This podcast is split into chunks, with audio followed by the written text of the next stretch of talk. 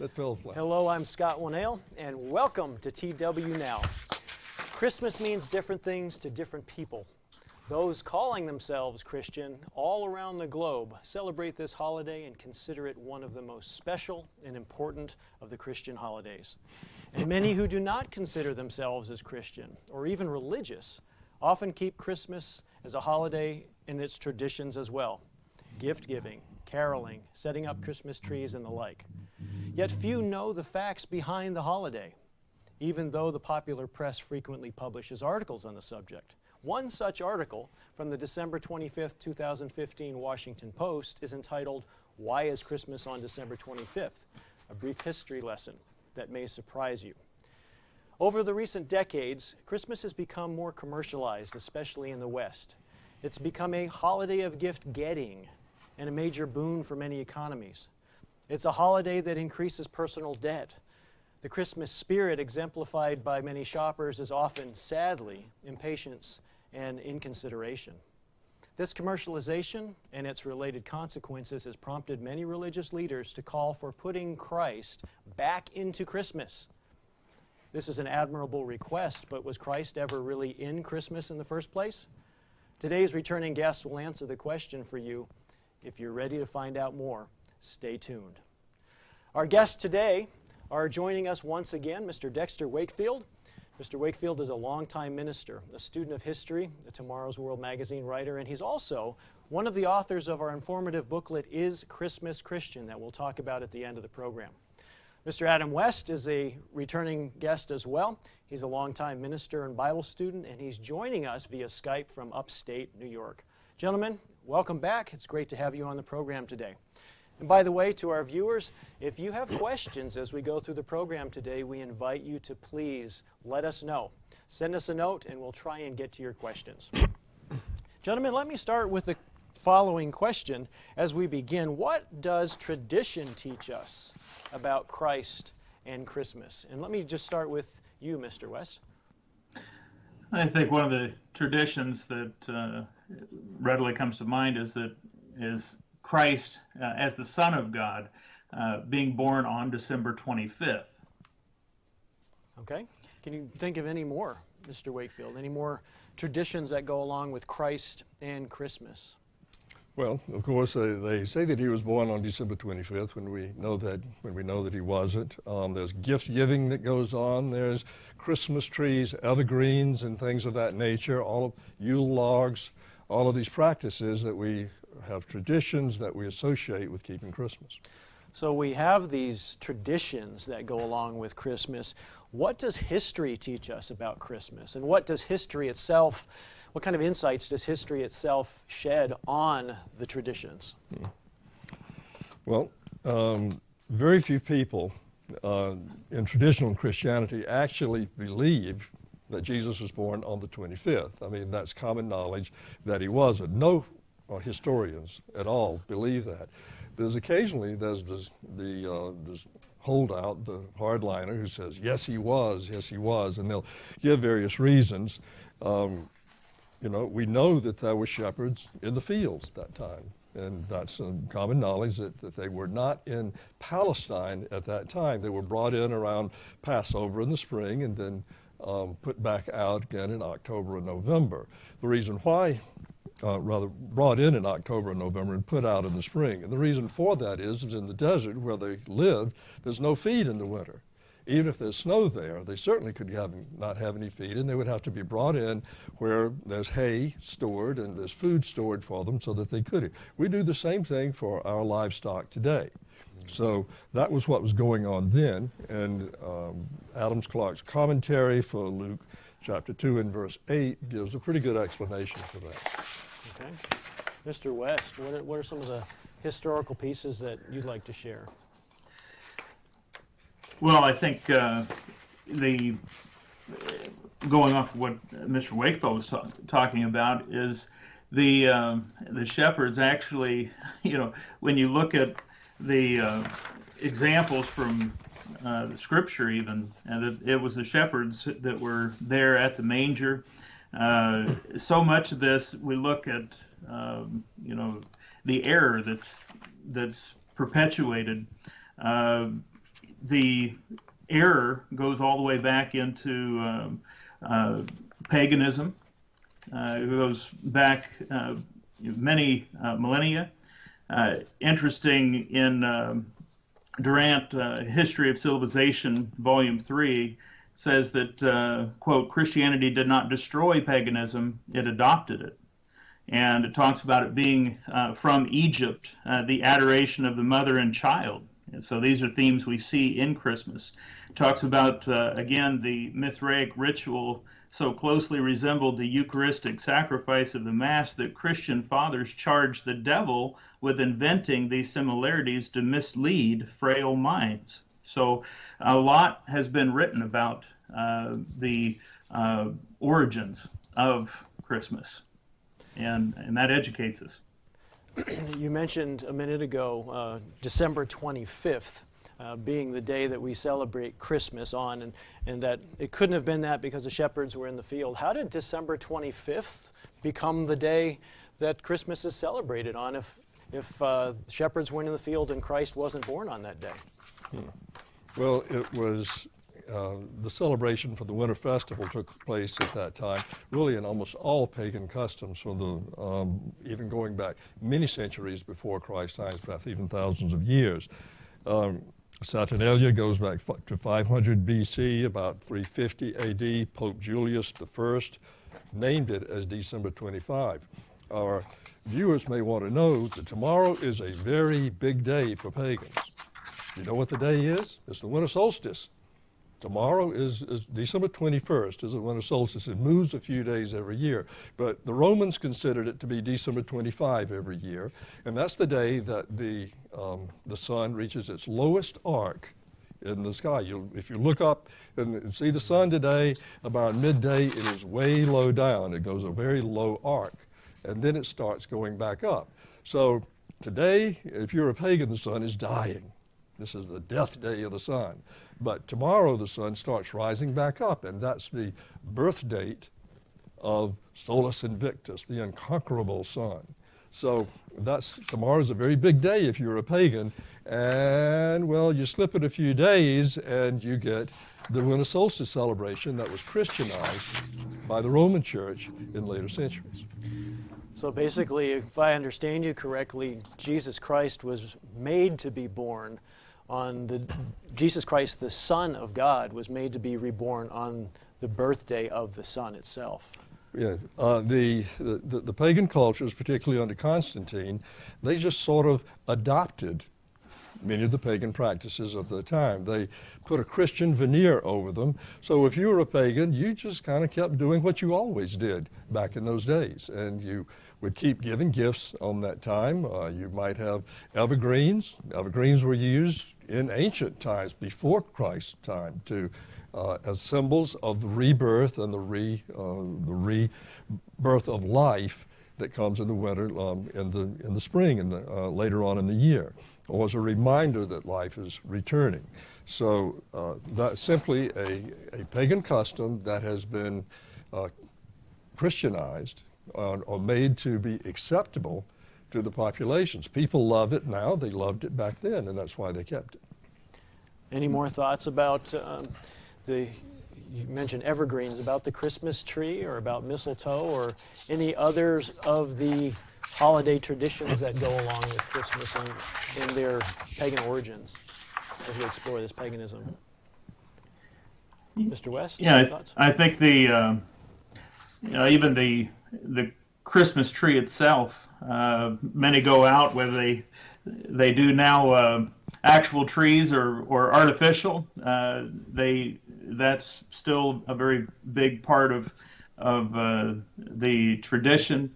Uh, you can actually look up in in any number of encyclopedias. You can see how tree worship was common among the ancient pagans and the um, bringing in that tradition into uh, what we would say uh, mainstream Christianity uh, happened uh, long ago.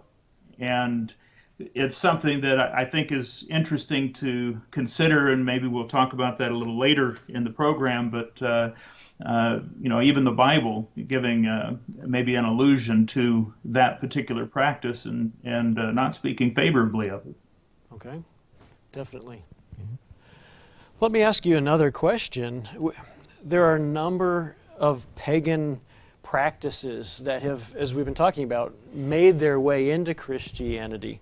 Um, does the fact that Christianity adopted these pagan customs sanctify them and make them okay to keep?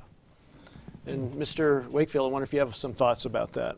Well, that's a huge question, and frankly, I think a big one and an important one. It's an important theological issue that, that resides in, in this question, and that is can you sanctify the pagan, or can you baptize the pagan, or can you Christianize a pagan practice? And uh, that's what uh, Orthodox Christianity did after the second and third centuries that enabled it to grow so much. They simply went out and Christianized, put a Christian veneer over the uh, pra- practices of the people that the lands that they wanted to Christianize. Uh, Constantine declared Christianity to be the uh, official religion of the uh, Roman Empire in the fourth century AD, and he did it largely by Christianizing uh, pagan practices to make those things acceptable. It made for great growth for the church, the Orthodox Church in those days. The medieval uh, church thought that you can conquer paganism by putting by putting it into God's service. Let's take a pagan practice or a pagan temple or a pagan statue and let's put it into God's service. Let's, in effect, baptize this thing and that's acceptable to God. But can you? Can you do that? And the question becomes, of course, what did God say about it? It turns out that the Bible has a very different point of view about that. Mr. West, any thoughts ab- ab- about why uh, you, you can't take pagan worship practices and make them Christian? Well, And even I any think, scriptural background or any, any thoughts that way? I think if you, you look in the scriptures, uh, for example, Deuteronomy chapter 12, uh, verse 29, uh, I'll just I'll just read the passage. When the Lord your God cuts off from before you the nations which go, you go to dispossess, and you displace them and dwell in their land, take heed to yourself that you are not ensnared to follow them after they are destroyed from before you, and that you do not inquire after their gods, saying, How did these nations serve their gods? I also will do likewise. You shall not worship the Lord your God in that way. For every abomination to the Lord which he hates, they have done to their gods, for they burn even their sons and daughters in the fire to their gods. And verse 32 especially, whatever I command you, be careful to observe it. You shall not add to it, nor take away from it. And so that's that's a very clear statement right from Scripture. So you've got, to add to. you've got the God of the Old Testament who is giving this command don't worship me like these pagans worship their gods. Don't use those pagan practices to then worship me. But isn't that the God of the Old Testament who's saying that? Why, why should we, as New Testament Christians, heed something that was said all the way back in Deuteronomy?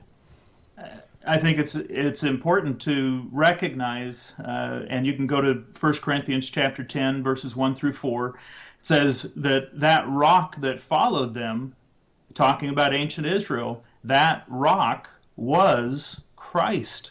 That's a very powerful statement. And when we understand from Hebrews 13:8 that uh, Jesus Christ is the same yesterday, today, and forever, He's the one that gave that instruction not to add to or take away from uh, the way that he prescribed to worship him. I think Mr. West really, really covered it pretty well. Just add one scripture to it in the, the so-called Old Testament God, which we know is the same God as the New Testament. He said, I am the Lord your God, I change not. And they say, well, yeah, but he changed. He said that he didn't, uh, and, but they say that he did, that he changed his mind about these things. Really, what he's saying, and particularly the, in verse 31 there, where he gives the example of making children pass through the fire, burning their children, child sacrifice, all of these things, he's saying that the pagan practices are simply indelibly profaned. He wants nothing to do with them. Yet people push those on him with their traditions. And he says, You uh, worship me in vain if you substitute for my commandments, what I tell you to do, with your traditions. He just simply does not respect that. And he tells us not to do it. Um, uh, mankind cannot sanctify something that is pagan, that's wrong, and God says, don't do those things to him. And I would say, too, that, you know, I think it's important that we mention that the birth of Jesus Christ is clearly in the scriptures. In Matthew chapter 2, uh, 1 and 2, and in Luke chapter 1. But what is absent in the scriptures is the celebrating of the day of Jesus' birth as a commemoration of that day. You know, we we understand there's there's no direct injunction saying that Christmas is obligatory, uh, something that should, Christians should be involved in, but we are not in any way denying that that birth did take place. Um, and uh, actually, uh, there are numerous examples of Christ and the apostles, the early Christians, keeping the days uh, outlined in Leviticus chapter 23. And uh, Christ, Christ did give us a commandment, something to do and to memorialize about him. It was at his birth. Nowhere does it say in the Bible that we're to memorialize his birth. It did say that we are to memorialize his death. Um, and such in Luke 22, 19, 1 Corinthians 11, 23, he says, Do this in remembrance of me, or you show the Lord's death till he comes. That's mm. what he wants us to do. And that's why we keep the Christian Passover, because he told us to do that. And we know from 1 Corinthians 11 that Paul gave instructions to the first century church to do that as well. Very clear ones, what it meant and how to do it and when to do it. You sort of give us a segue here. Let's talk for a minute. Um, there are worldly, quote unquote, Christian holidays, which usually are not biblical, and they do have their roots in paganism, uh, most of them. Uh, but there are these biblical holidays.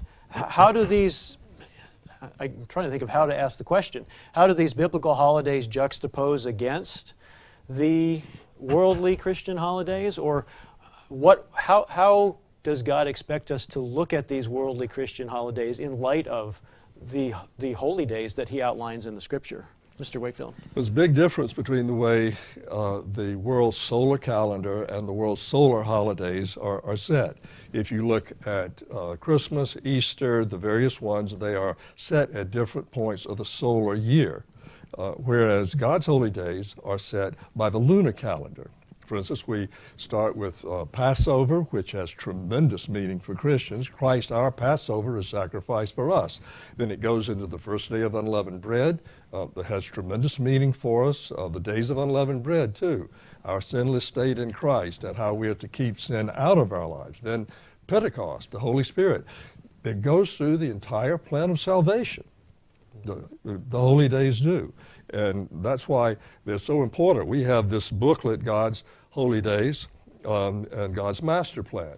People want to get this. This is a very interesting thing because it outlines the plan of salvation in His holy days, and you can learn a lot by seeing this. If you've never read this, please request it. It's free. You can get it at the uh, at the website. Just order it. Yeah, tomorrowsworld.org. Yes, tomorrowsworld.org. Yes. Other thoughts about the holy days, Mr. West?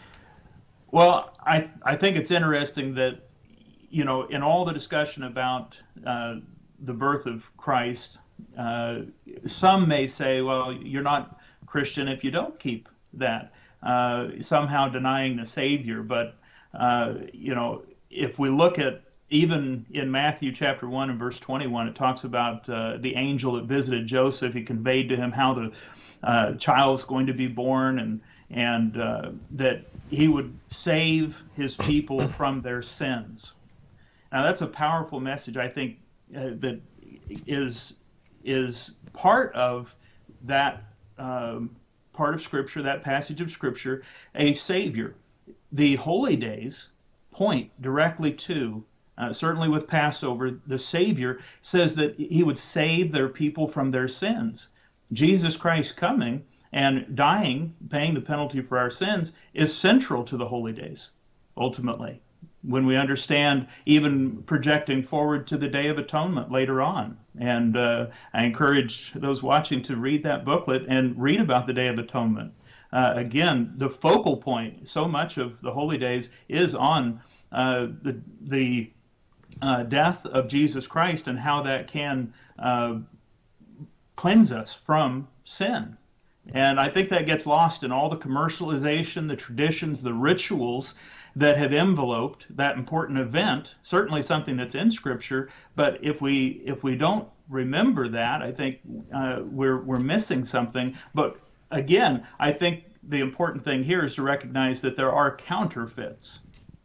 There are counterfeits to what God said to plainly do, and we want to make sure that we're doing uh, what it is our Savior told us to do. And and as we've already established, He's the one that's that's directing us.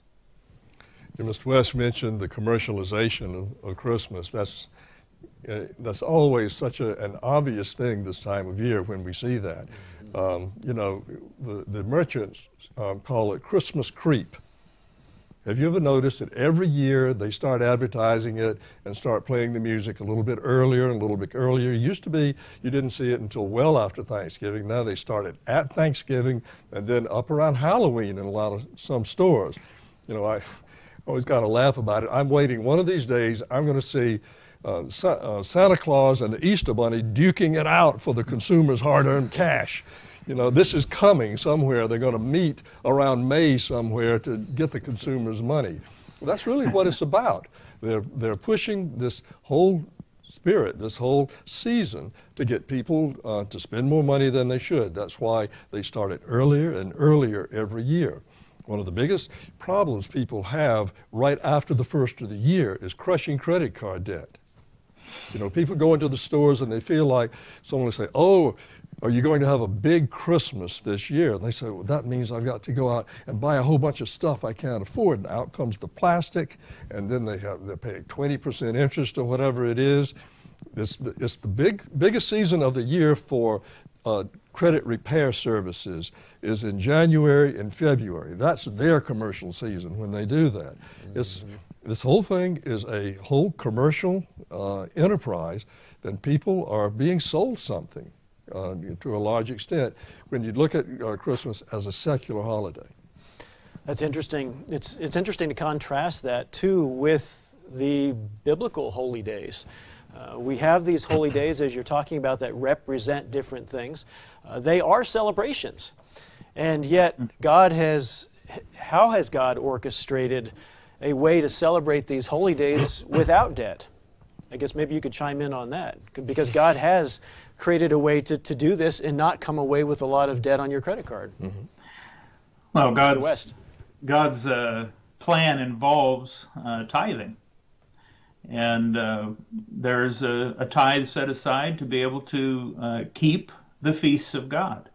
And that may seem like a burden to many, but actually there's a great blessing. If you read in Malachi, it talks about uh, having the, the windows of heaven opened up for those that do that. And I think those that, that have faithfully tithed recognize that uh, there is a, a blessing for doing that.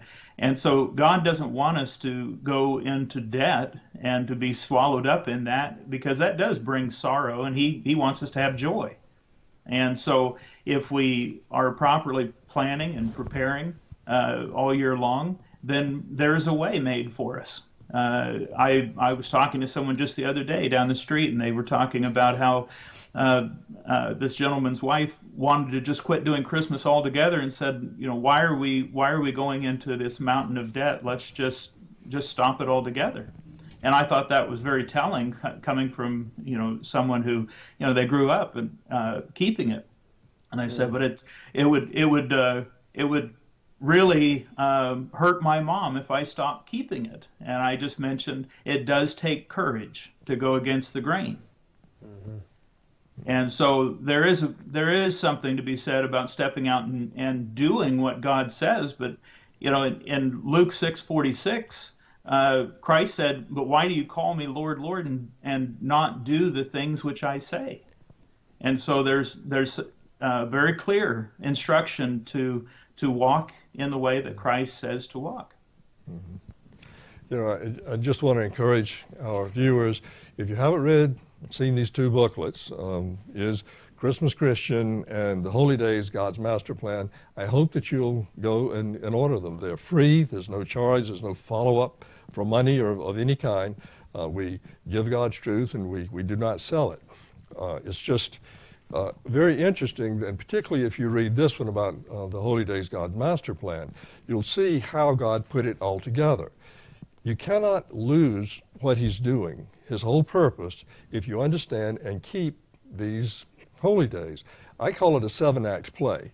That God has us walk through this every year so you don't forget. Mm-hmm. The people who stopped doing this, who stopped keeping the biblical holy days that, um, that He told us to keep, have then went off into their own ideas, their own traditions, and everything else, and they lost much of the meaning that He had for us. Three times a year we have the Passover season that pictures Christ's death and what He did for us and the days of unleavened bread, we, we, spoke about that. Then Pentecost, that's the second time of the year, the second season. The third season is the fall festivals, uh, the return of Christ, the setting up of the kingdom of God on earth. It's not in heaven, it's on earth. And we keep the Feast of Tabernacles in the living church of God. So I hope people will look at this and consider it carefully. The holy days walk you through it. You can't forget it, you can't lose it if you keep them. And these really are not just Old Testament holy days either. As we, as we study them, we realize Christ kept them, Christ taught them, the apostles kept them, and they taught them. Mm-hmm. I want to come back to something that Mr. West mentioned a few minutes ago related to the Christmas tree. Um, and th- come back and make a connection with the Bible. Does the Bible say anything about the Christmas tree or, or something that looks like a Christmas tree? Mm-hmm. Mr. West, well, you want to take that one? I think we can see uh, similarities uh, what we might call a proto Christmas tree. Uh, it's it's interesting in Jeremiah chapter 10, uh, beginning in verse 1. I'll just read it. Uh, Hear the word which the Lord speaks to you, O house of Israel. Thus says the Lord Do not learn the way of the Gentiles, or those uh, who are non Israelite. Do not be dismayed at the signs of heaven, for the Gentiles are dismayed at them. For the customs of the peoples are futile. For one cuts a tree from the forest the work of the hands of the workmen with the axe. They decorate it with silver and gold. Sounds like tinsel in our modern times. Uh, they fasten it with nails and hammers so that it will not topple. And they do put the base on the bottom of these Christmas trees so they don't fall over. In verse 5, they are upright like a palm tree. They cannot speak. They must be carried because they cannot go by themselves. Do not be afraid of them, for they cannot do evil, nor can they do any good. But we're told very specifically not to uh, follow and learn the ways of those that uh, don't know uh, the God of the Bible. And just, go ahead. Sorry. Go ahead.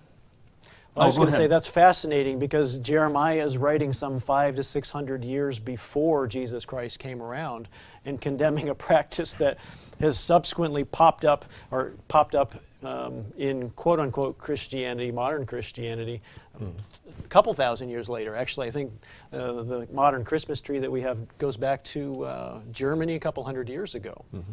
Just want to just add just a, little something to, to what he said. Sometimes people respond to that and said, well, this scripture is about carving an idol out of a, the stump of a tree. But that's not the context. The context of it says that, um, that they are talking about the signs in the skies. Do not be dismayed at the signs in the skies. Like when the sun god is dying today, or then rises back up. It's talking about the astronomical signs that are associated with the tree that you're talking about. Mm-hmm. It is literally a practice that went all the way back then, and it is known, at least historically, that they used evergreens in one form or another to symbolize the rebirth of the sun god and the promise of life to come in the spring. Mm. well, we've had a hopefully a uh, engaging discussion for our audience today. We've been able to, to touch on a number of historical pieces, but we're running out of time as I look at the clock. So, what I would like to do is ask each of you is there a take home message? Is there a thought, an idea related to Christmas and Christ in Christmas that you would like to leave the audience with today? Mr. West. Well, I would I would say really look into these matters. Uh, sometimes hearing it, uh, we can walk away and, and just quickly forget what it is that we've heard, but actually go on tomorrowsworld.org and uh, look into the booklets. It's Christmas Christian and uh, God's Holy Days, uh, and read those materials. Look at what uh, is being said because it does take courage to stand against uh, what we'd say the, the current of, of uh, this world society and also the traditions that we've grown up in. But a lot of times it's just that we've we've taken what our parents have taught us and we've continued on in that. But we have to be very careful because Matthew 15:9 tells us, "In vain they worship me, teaching as doctrines the commandments of men." And so we don't want to allow tradition to trump the Bible. Mr. Wakefield. Well, um, two takeaways, uh, two reasons not to do this. Um, one, let's consider it as a secular festival. Uh, you know, the shopping hassles, you've been out to the mall, I, I, oh boy, it's terrible out there. The credit card debt that people get, drunkenness at parties. You know, usually people are kind of glad that it's over with. Once it's over, there's a letdown sometimes, and, but, but I'm really sort of glad. Why start? Why even start doing the thing in the first place? More and more people are simply dropping out of Christmas. They're not doing it anymore. We see Christmas creep and the merchandising of it, the whole thing is being driven by merchandising, and you are being sold something when you do this. That's one good reason the secular festival. The other one, as a religious festival, well, it's not biblical. It's clearly not biblical, and I think most, the vast majority of people know that. The origins of it are in paganism, and you cannot sanctify the pagan. We know that because God said that you cannot sanctify uh, the pagan that idea is not biblical, and he said you can't do it, so therefore don't do it.